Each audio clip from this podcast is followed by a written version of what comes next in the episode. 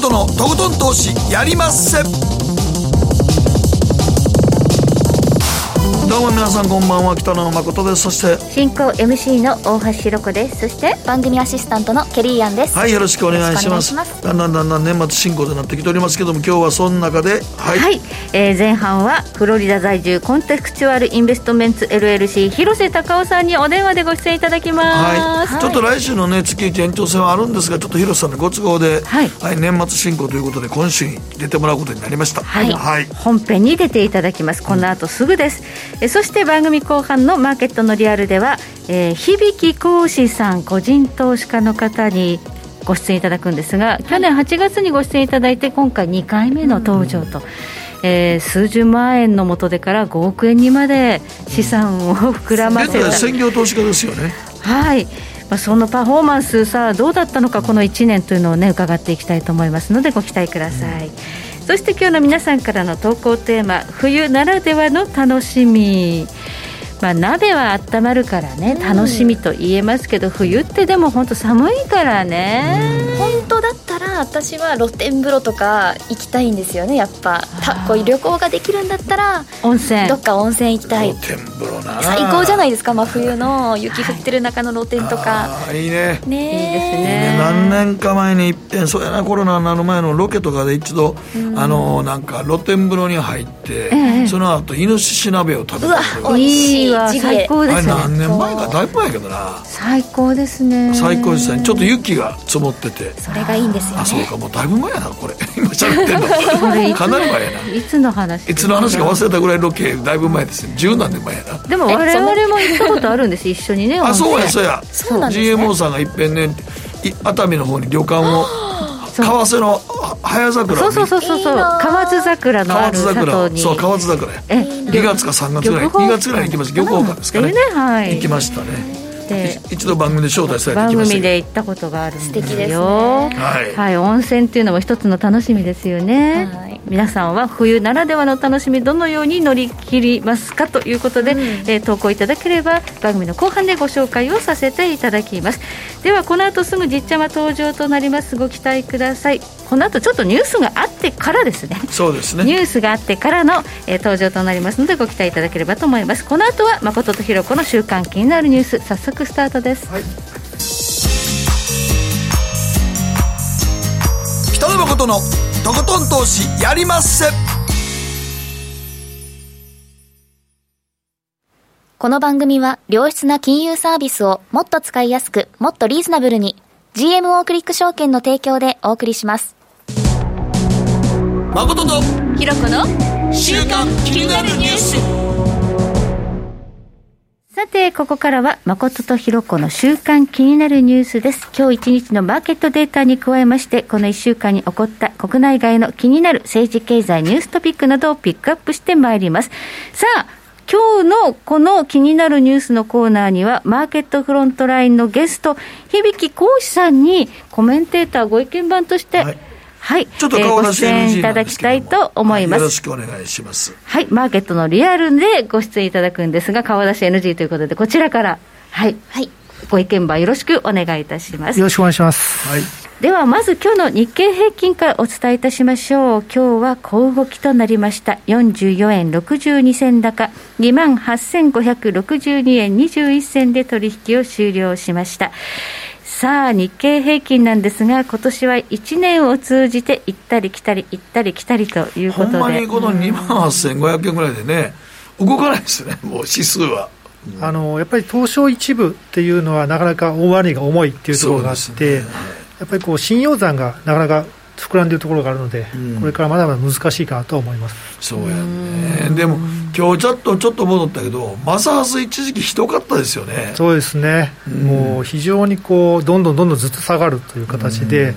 ぱりこう直前の決算で素晴らしかった銘柄でもなかなか重いっていう形を今日見てました。ちょっと来年ね、プライムとかでちょっと市場再編成するじゃないですか。そうですね、あれは期待されておられます。やっぱり期待ですか。期待というよりも今それの弊害が出ているかなというところがちょっと若干出てますよね。やっぱり再編がある前にまず上場してしまおうということで、この12月にすごい量の IPO があって IPO33 社すごいですよね。あんだけ出るから逆にマザーズダメなんですよね、今そう言われてますね。はい、でまだこれからもう何百億、時には1000億1日で拘束されるというところがありますので、まだまだ油断を許せないなと。なるほど、その分の資金を捻出するために他が売られてしまうということですね。そういうところもあるので、やっぱりこう直前の決算でも良かったものが、もう今日のリバウンドでも本当に中だれしてたっていうところが見受けられました。そうですね、ちょっと今日リバウンドしててもちょっと弱い、そうですね、そんなに指数は上がったけどそんなに個別は ね、だからあんだけ上場しとったらやっぱり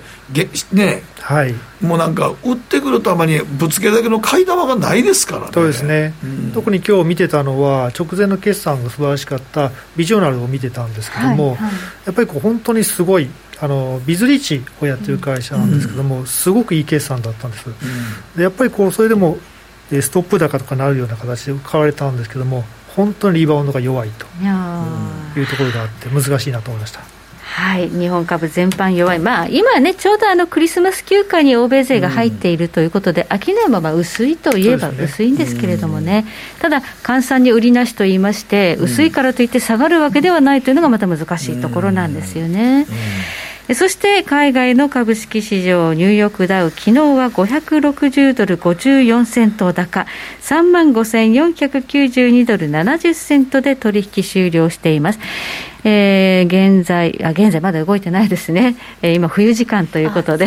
同時ですよ23時30分からはいなんですけれども、アメリカの株式市場も、金融政策の転換あるいはオミクロンの、広がりというものを警戒するような動きがあったかと思うんですが、その辺はちょっと広瀬さんに聞きましょう。はい、ということでこのあたりはね後ほど広瀬さんに伺っていきたいと思います。響さんはこの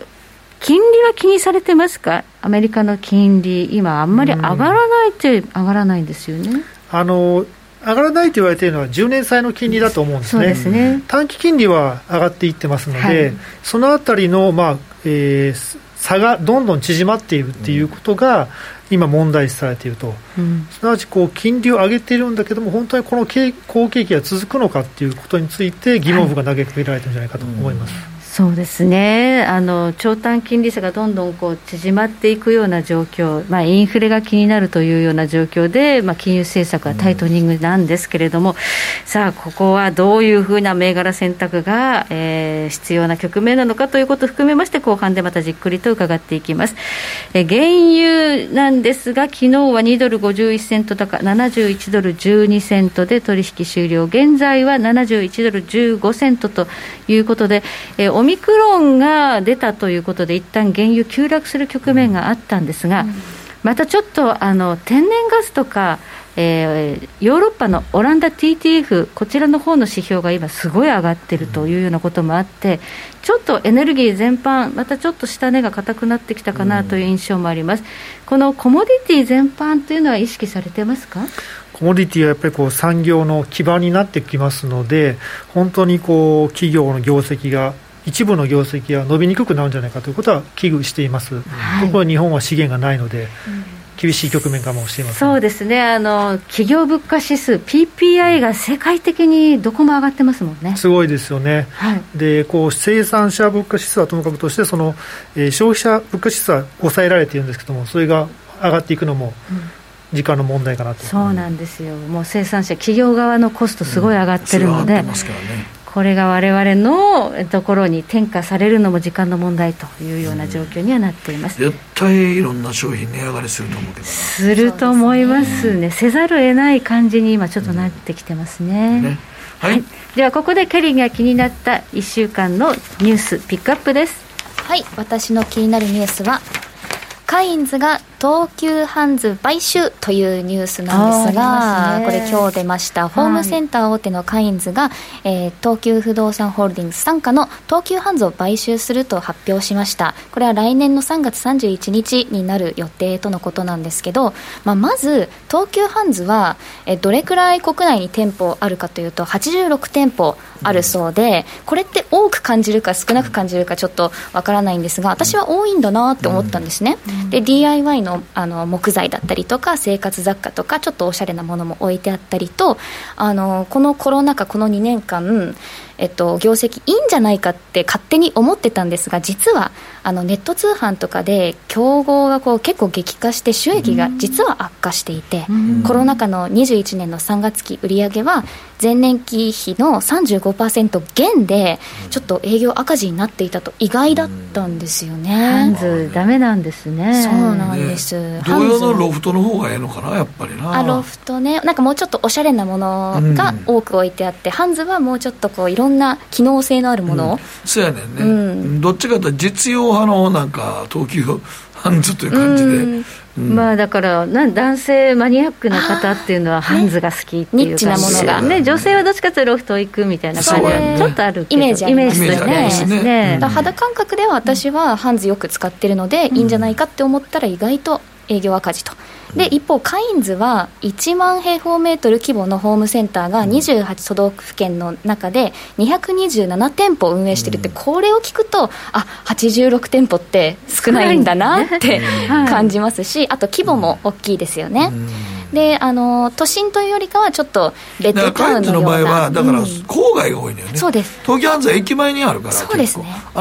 結構家賃とか考えたらすごいちょっと厳しかったんと思うで、あんまりお客さんいてないもん東京ハンズって。そこもあるのか、実用的なもん たまに買いに行くぐらいやったもん。あ、そうですね、そうかもしれないですね。なのでカインズは21年3月期売上は前年期比、10% 増ということで、いい営業よしで、しかも、ベイシアングループが持ってるんですけど、作業着のワークマンが兄弟会社なんですよね。そうやね、ワークマンも強いからね。ワークマン強いですね。でここ数年の中でワークマンが結構都心にも進出してるってことで、じゃあカインズが、ハンズを買収して、でついでにこうワークマンももうちょっとプッシュしたいというような思惑があるんじゃないかと。ワークマンは郊外からね今都会にちょっと戻ってきてますんで、はい、でもユニクロ郊外って田舎行ったらユニクロの向かい側に大体ワークもあるよ。あります。そうなんですよね。本当にこう、そしてカインズホームもあったりするんですよ。そうやね、その辺固まってこう、固まってますからね、いろいろあるんですよね。そういうこう車で行くロード店舗型の時代になっちゃったって、そっちの方が多分強いんでしょうね。強いですね、はい。まあ、駅前でねあんまりね木材買わないからね、買えないですよね。そうやね、結局デパートとかのフロアに入ってんですよね、新宿とかって、駅近でなんかそういう実用的なものがあって、やっぱ車で行って入れたいからね、車に。そうなんですよ、ね、持って歩きたいと思わないから、そこがやっぱちょっと大きな違いだったでしょうね。郊外型の自動車で行くようなカインズの方が強かったってことですね。強かったね、はい、はい。ただ今後ちょっと東急ハンズにもちょっと期待できるかなと思いますけどね、買収後にね、はい、はい。ここまで誠とひろこの週刊気になるニュースでした。この後コマーシャル挟みましてマーケットフロントラインです。北野誠のとことん投資やりまっせ。やりまっせって英語ではレッツはどうかな。君は周りが見えてない。また怒られちゃったよ。あ、部長の前歯にノリ。大学生のノリはもう通用したいぞ。はい、ノリをどうにかしないとまずいですよね。部長、歯にノリついてますよ。もっと楽しくもっと自由に GMO クリック証券。ねえ先生、好きって10回言って。それ10回クイズでしょ。いいから。じゃあ好き好き好き好き好き好き好き好き好き好き。僕も先生好き。もう思わず笑みがこぼれる。株式 FX は GMO クリック証券。いらっしゃい、ご注文どうぞ。大盛りラーメンにトッピングでチャーシュー、コーン、メンマ、海苔、それに味玉、白髪ネギで、あーバターとワカメも。全部のせい一丁。シンプルにわかりやすく。株式 FX は GMO クリック証券。北野誠のとことん投資やりまっせ。みんな集まるよ。さてここからはマーケットフロントラインです。さあ今回は年末進行ということでじっちゃまにこの時間に出ていただきます。フロリダ在住コンテクチュアルインベストメンツ LLC 広瀬隆夫さんと電話がつながっています。広瀬さんこんばんは。こんばんは、どうもよろしくお願いします。よろしくお願いします。はい、まあ広瀬さんちょっともうここ最近では一番ちょっと聞きたかった FRB ですね。はいはい、お言葉なんですけれども、はい、FRB の話もしたいんですけども、はい、その前にね、はい、ちょっと大事な話をしたいんですよ。はいはい、どうぞどうぞ。いいですか。はい、それは今週というか今日からね、はい、1月10日というのがあるんですよ。毎年アメリカで1月効果、はい、ジャニュアリーエフェクトっていうんですけども、はい、それ年末にタックスロスセリングと呼ばれるその節税の売り物が出るんですよね。はいはいはい、それでこっぴどく売られた銘柄が、うん、特に理由もないのに売り物が切れてフラフラーと上がる現象、うん、それのことを1月効果っていうんですけども、はい、それが今週ぐらいから始まるはずなんですよ。うん、はい、そして今週来週に勝負しないと、うん、いけないということなんで、まずその話をしたいなと思うんですよね。はいはいはい、で、どういう銘柄がその1月効果銘柄なんだというけれども、うん、はい、それは今年 IPO されたその若い企業で、うん、はい、上場来いいとこなして、うん、ズブズブ株価が下がってる、はい、そういう銘柄がタックスロスセリングの、うん、その集中砲火を浴びるんですよね。はいはいはい、でもだいたいクリスマスの直前、まあ、今週末がクリスマスですけれども、うん、そのくらいに売り物が切れちゃうんですよ。うん、だからこれからフラフラ上がりやすい、はい、じゃあ銘柄どんな銘柄なんだと、はい、イメージを教えろとではい、それちょっと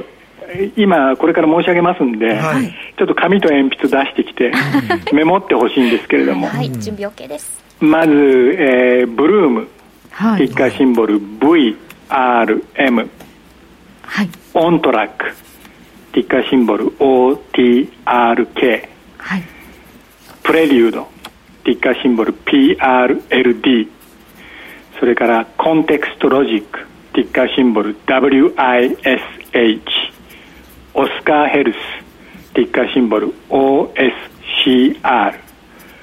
ムウェルティッカーシンボル AMWL、 まあこんな銘柄ですよね。であくまでもそのイメージ想像していただきやすいようにその銘柄の例出したんですけども、まあ大体そのチャート見ていただければ分かりますけども、もう全然いいとこなしのねボロ株なんですよ。はい、で注意点、はい、これらの銘柄が相場になっても相場にならなくても1月の10日ぐらいで売っちゃってください。もうほんまに短期勝負なんですねはいワンチャンスで惚れないでください。これらの銘柄に危険な銘柄ですから上がらなくてもとりあえず1月10日ぐらいにはもう全部、はい、片付けてしまうってことですね。片付けてください。はい、はい、そういうとね、何言ってんだと、うん、非常にアグレッシブっていうか、うん、力むなよっていうふうに、うん、皆さん思われるかもしれないんですけども、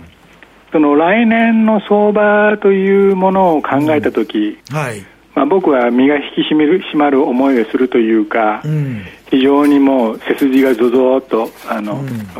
ん、まあ、震えるというか怖いなというかね、うん、甘く見てないんですよ来年の相場を、うん、だから取れる時に取っておきたいという気持ちでこういうことを言ってます。うん、幸先がいい方がいいですもんね。そうです。1年で、はい、来年はメリハリつけてね、はい、トレードするときはトレードしてトレードしないときには余計なことはしないと、うん、ポジポジ病を出さないということが非常に重要になってくると思います。うん、それはやっぱりあれですか、利上げすることに関してっていうことですか。そうです、そうです。それで FRB の話に入っていきたいんだけれども、はい、先日連邦公開市場委員会 FOMC があって、そこでそのパウエル議長が言ったのは、うん、債券買い入れプログラム、それの切り上げるタイミングを、うん、ちょっと早めようかという形で、6月から3月にぐーっとスケジュールが早まったんですよね、はい、それは何を意味するかというと、今までアメリカの中央銀行が米国債を買って買い支えしてたのが、もうあっという間になくなっちゃうということなんですよね。だから金融引き締めみたいなもんですよ。で、そういう局面に入ってくると、途端に株式投資っていうのは難しくなっちゃうんですよね。だから去年みたいにぼんやりしてるとですね、今年来年は全然儲かんないというパターンになると思います。はい、なるほど。まあ、今年は誰でもインデックス買ってれば儲かったってね。しばらく広瀬さんでもね、インデックス買っとけって言ってたじゃないですか、はいはい、その相場がもう終わるってことですか。終わるということです。だから2021年、つまり今年という年は、VTI みたいなインデックスを買って、お茶を濁してくださいというふうに、まあ僕1年間言い続けてきたんだけども、はい、来年はそうじゃない、個別です。おー。だから指数は2022年1年を通じて、プラスマイナスゼロくらいを予想してます。それはバラ色シナリオでねプラスマイナスゼロ、バラ色でゼロなんですか。下手したらマイナスになるかもしれないというふうに思ってます。そのくらい利上げというのは、覚悟して臨まないといけないものなんですよね。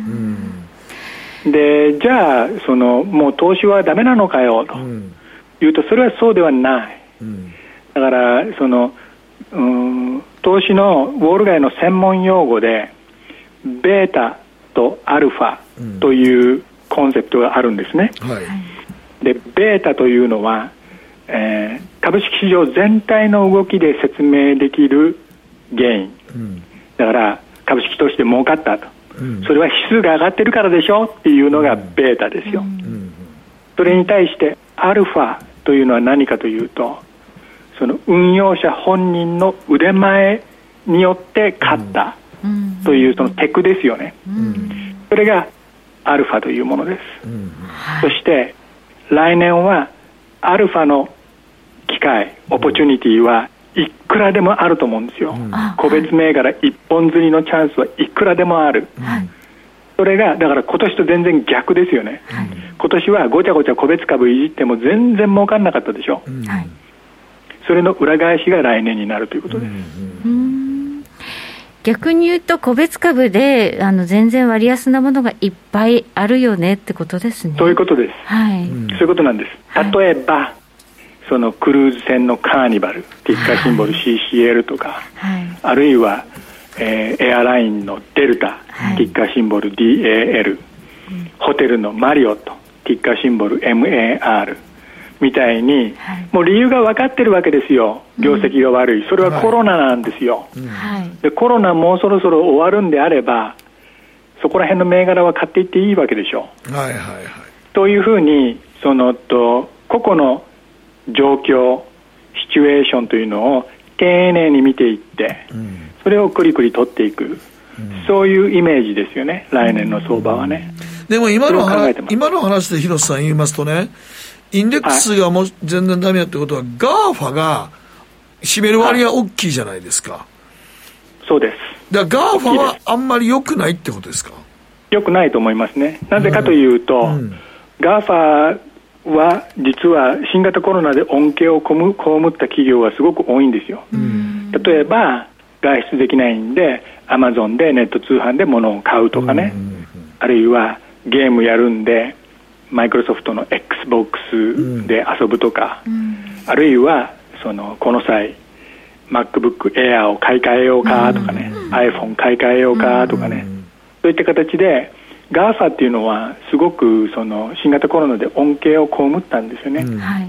で来年はそういうフォローの風吹かないと思うんで、逆にそこら辺がへっこむんじゃないかなというふうに考えてます。なるほどね、だから、今もそうですけどオミクロン株も重症化率低そうですもんね、低いと思いますね、それとだからオミクロンはインフルエンザよりかは少し怖いけども、デルタよりか怖くないというふうにアメリカでは言われてますよね、それと日本のワクチンの接種率って多分 79% ぐらいだと思うんですけども、はい、アメリカも 72% ぐらいなんですけども、うんうん、そうするともう国民のかなりの部分が、うん、接種してるんで、うん、いわゆるベースラインイミュニティ、つまりその根底にある免疫力というのをもう我々国民は備えてるわけですよ。だから、ブレイクスルー、つまり注射打ったのにオミクロンかかっちゃったという場合でも重篤にはならない、その跳ね返す力を、免疫の力を皆さんは備えているということなんですよね。なるほど。だからまあ普通のインフルエンザみたいになるかなって感じしてきましたもんね。そうです、そういうことです、うん、なんで、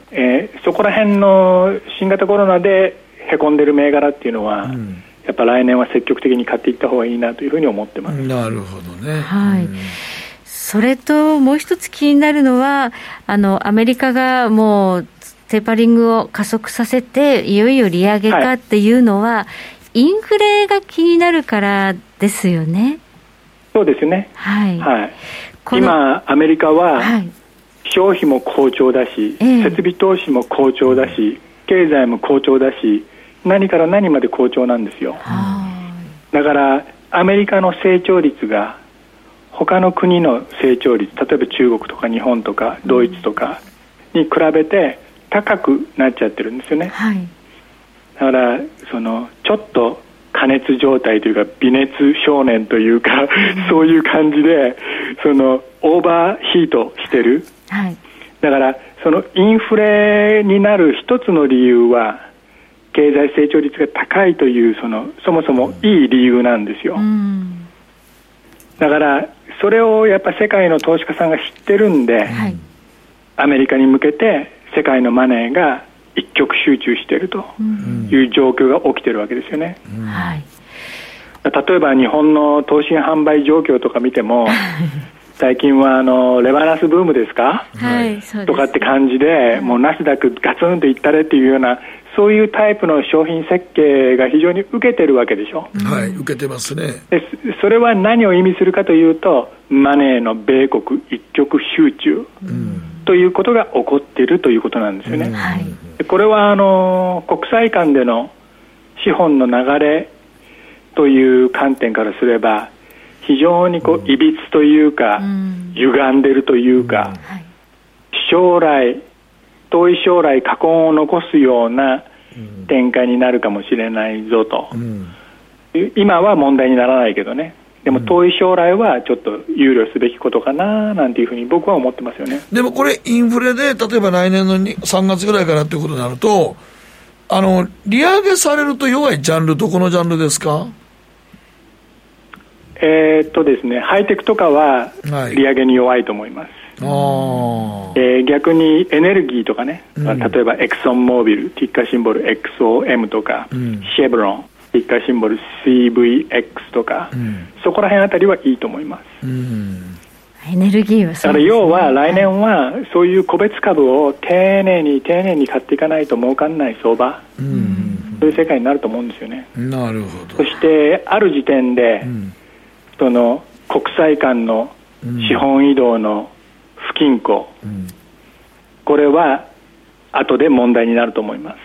す、うん、お、どのような形でそれは問題になるんでしょうか？ちょっと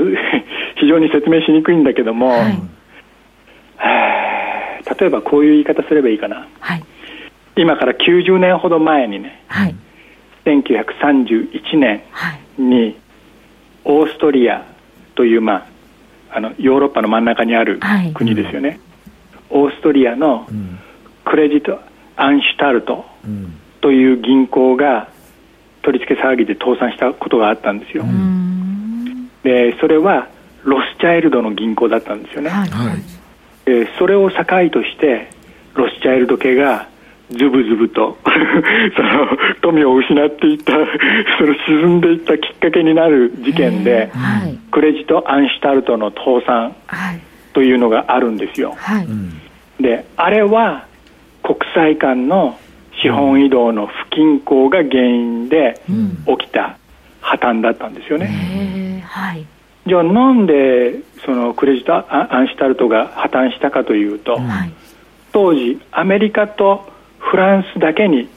世界のマネーがどんどん集まってたんですよね。で当時は金本位制ですんで、ゴールド金で準備を積み上げるわけですけども、アメリカとフランスのゴールドの準備はどんどん増えた、その一方でドイツイギリスからはゴールドがどんどん流出していった、それで、そのオーストリアも立ち行かなくなっちゃって、それで、当時金本位制ということは何を意味するかというと、その不況になっても勝手に通貨を発行できないんですよね。ゴールドの裏付けがないといけないから、そうすると国の国庫からゴールドのリザーブがどんどん減少するということは、貨幣供給の減少を意味するわけですよ、つまりデフレ不況、今日本が直面しているようなデフレ、それにオーストリアが直面して、それで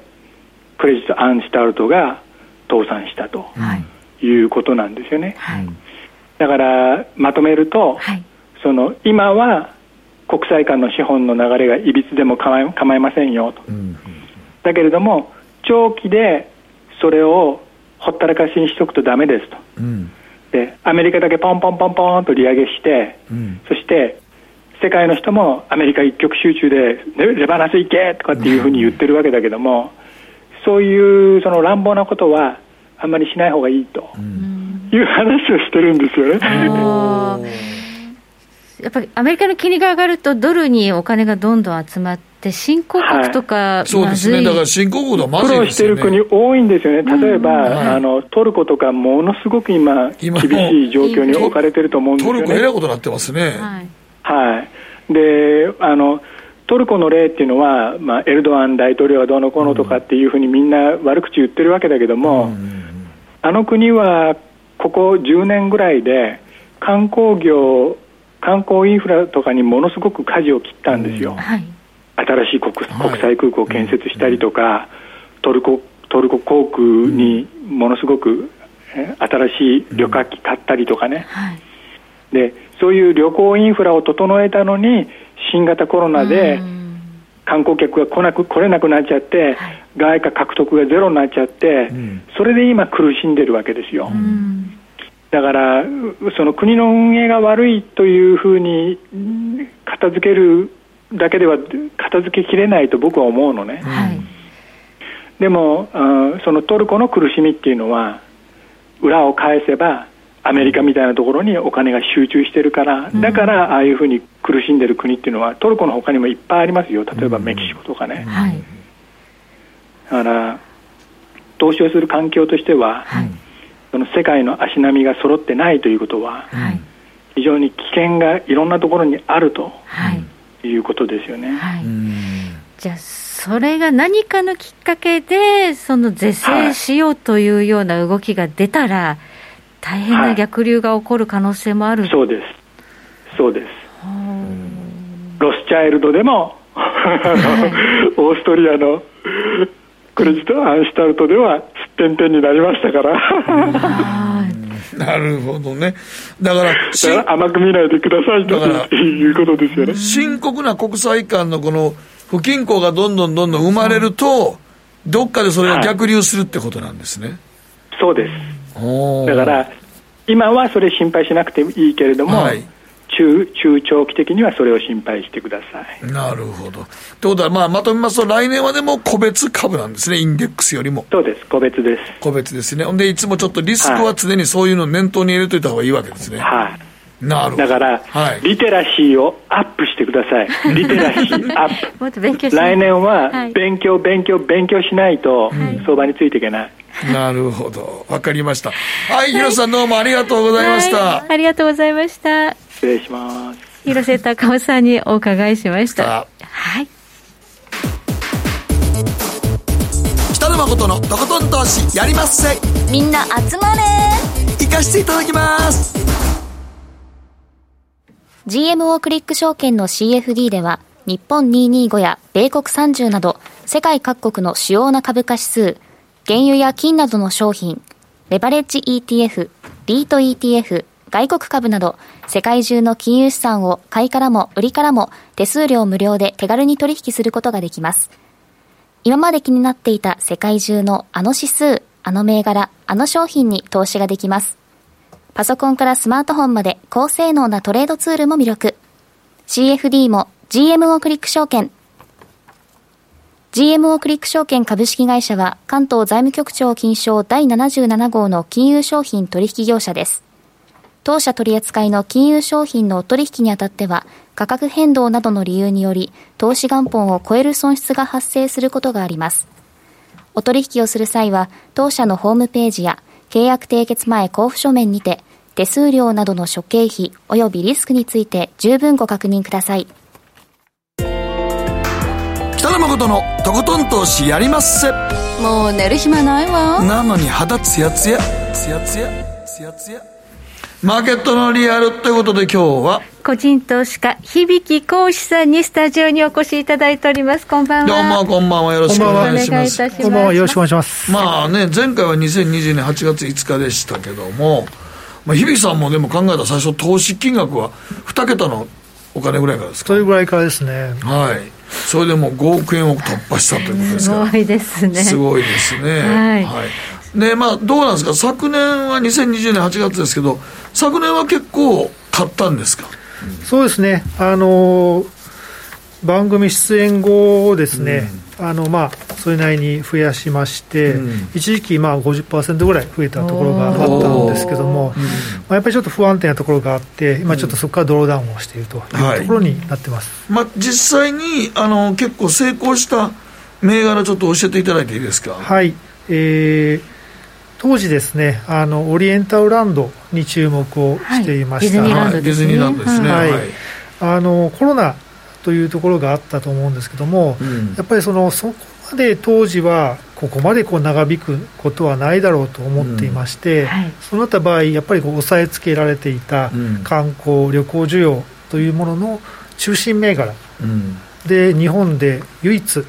楽しみのディズニーランドを運営しているというところで、非常に強いだろうというところで叩き売られてたところを買った、非常事態宣言の時にもう暴落してたのを拾っていってたというところですね。そうか、あの時暴落してたんですね。暴落してましたね、オリエンタルランドは。はい、はい、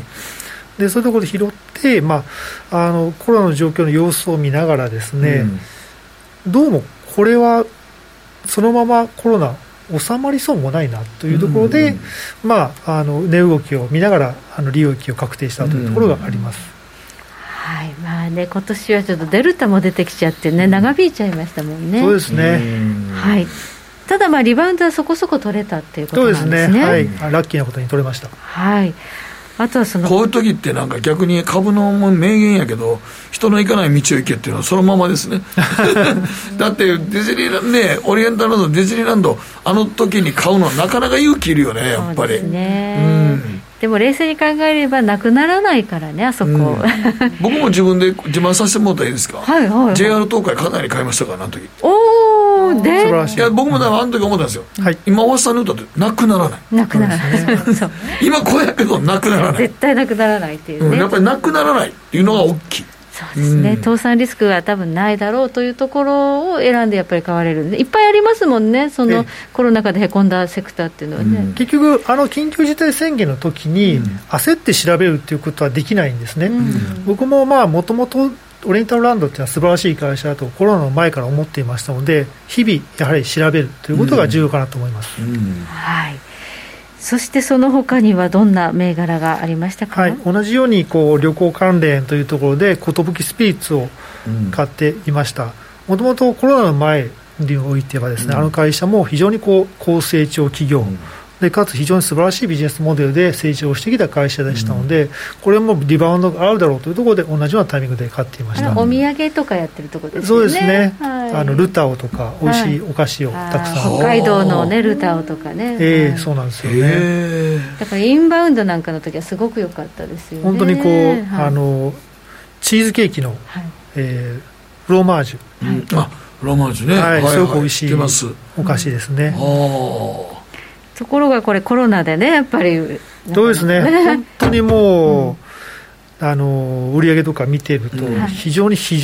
中身を全然まだまだ今も難しい状況なので、現在も、はい、本当にこうコロナに対応する相場の難しさっていうのを実感した、そうなんですよね、1年でした。あとどうなんですか、失敗した銘柄もあると思うんですけども、はい、失敗した銘柄では本当直近のお話なんですけども、セルソースという会社に非常に期待をしていました、上場時からですね、非常に成長力が広い会社だったんですけども、セルソースご存じない方もいらっしゃるかもしれませんけども、幹細胞を、提供するような美容系の会社になっています、はい、ちょっと我々美容系で結構流行りました、人幹細胞入り美容液とか、あれですかね。そうですね、はい、はい、もともとその法改正になる前は病院の中でしか加工ができなかったんですけども、それが外部でもできるようになったというところで、病院から脂肪であったり血液などを譲り受けて幹細胞にして戻すという形のビジネスモデルだというところなんですね、で非常にこう成長を順調に遂げてきた IPO からの会社なんですけども、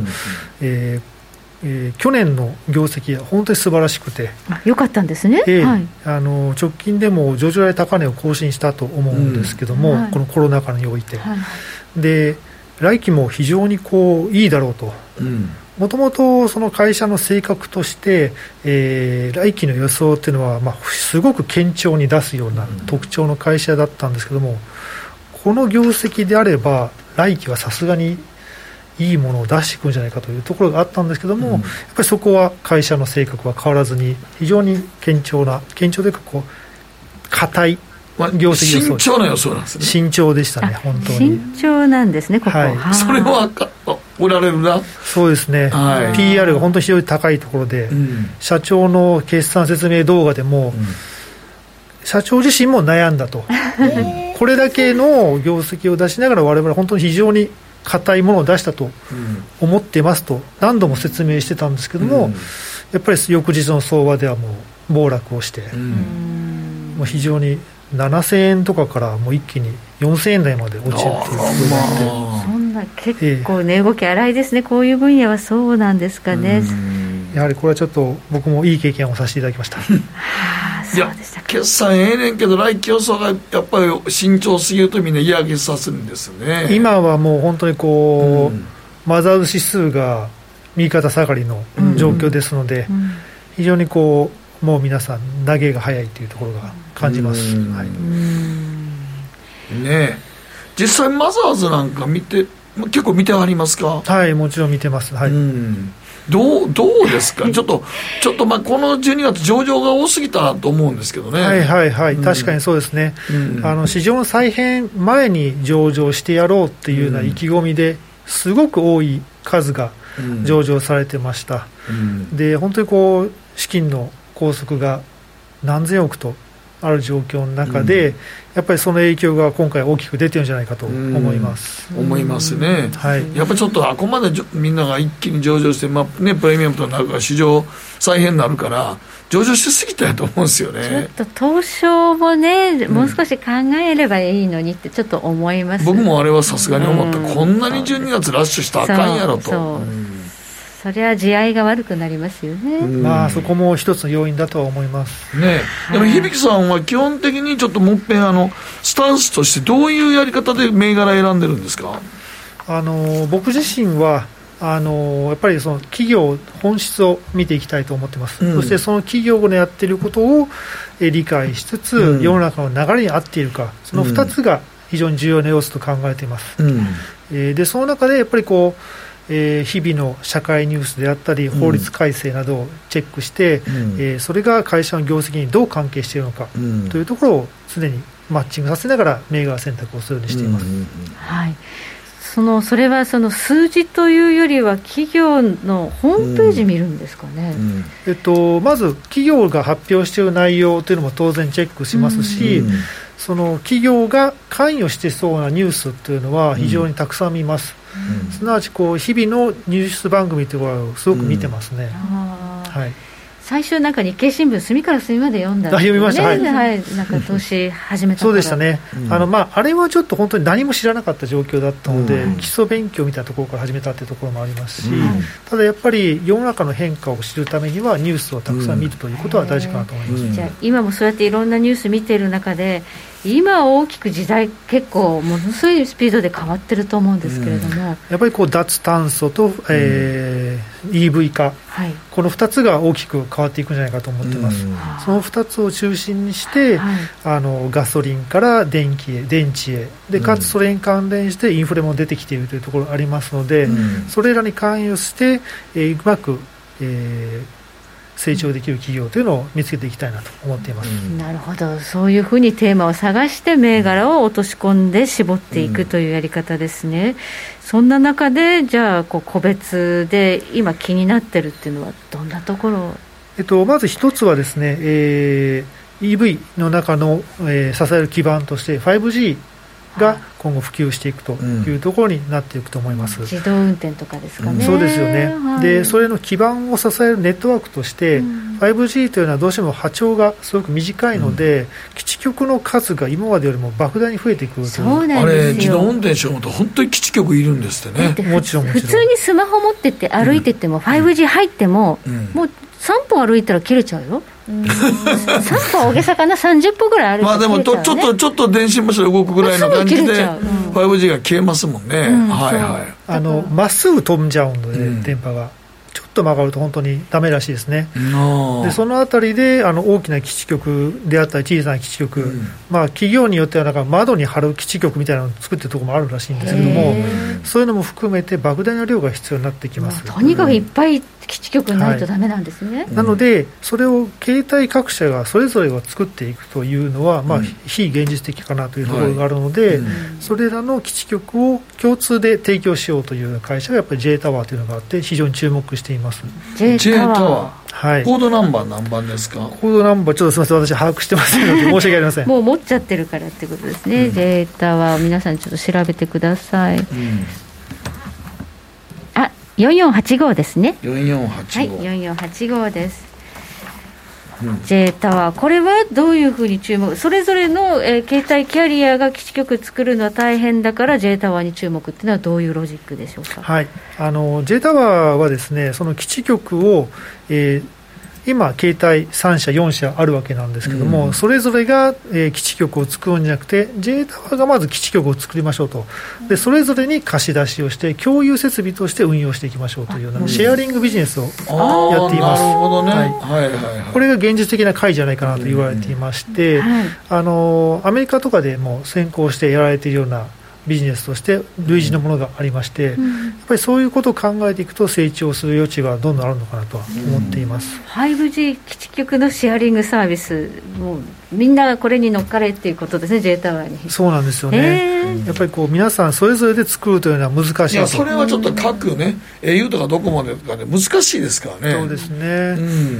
うん、それはもう専門分野が専門それ専用にやるってことですもんね。そうですね。なのでこのようにその日本のインフラを支える企業、うん今のところ J タワーが独占でやっていくというところになってますので、うん、やっぱりそういうところの時代の流れと参入障壁が高いものというものについては注目しています、うん、そうですね 5G って言われて結構久しいけれどもなかなか現実的につながらないっていうのがまだね、現状ですよね。そうですね。これいつぐらい本当に本格的に当たり前になるのかなって。そうですね、当たり前というところまでいくとなかなか難しいんですけども、はい、この来年の3月から本格普及を目指していくというふうなスケジューリングをされていますので、そうですか3月接続しにくいという問題は徐々に解決していくんじゃないかと思います、うん、じゃあこの 5G インフラの J タワーはもう長期で持ってたいなっていう感じですね。そうですね、僕はもう長く持って、成長の、利益を得たいなと思ってます。じっくりと持ちたいということで、まだまだインフラそんなにね整ってない分野ですからここからですよね、ここね。今日時点では9910円ですけどね。どうですね、ちょっと下がっちゃいましたね、うんおしめかもしれない今かもしれないですね今してみて一番高いのは 13,210 円のがありますけども、うんはい、そして他にはどんなところがありますか。そうですね、同じようにですね、そのインフラを支えるビジネスをやっている会社に注目しています、うん、もう一つはネクストーンという、うん、ネクストーン、こちらはジャスラックと同じようなビジネスをしていて、著作権管理のジャスラックですね、はい、同じような会社にビジネスは されているようです。それ何番か分かりますか。7094です、ありがとうございます、はい、ネクストーン、ジャスラックと同じような著作権管理をビジネスにしている。著作権ってなんかいろいろ入り乱れてね、すごく複雑なんですけど、ここの強みは何でしょうか。もともとジャスラックが独占企業でされていらっしゃったんですけども、ジャスラックというのは結構硬直的な感じで財団法人でやられていらっしゃるので。そうです、ちょっとなんかね、音楽教室にもっていうと叩かれましたよね。そういうピアノ教室の話題が出たことがありますよね、はい、やっぱりそのアーティストの意向を柔軟に対応するというようなところがあります、例えばそのライブでシンガーソングライターが自分の作詞作曲した歌をライブで歌うってなった時には、ジャスラックの場合は自分が歌うのにその状況でジャスラックに一旦権利を払って、でまた手数料を取られてまた戻ってくるというような形になります、でこの場合演者とアーティスト、演者と、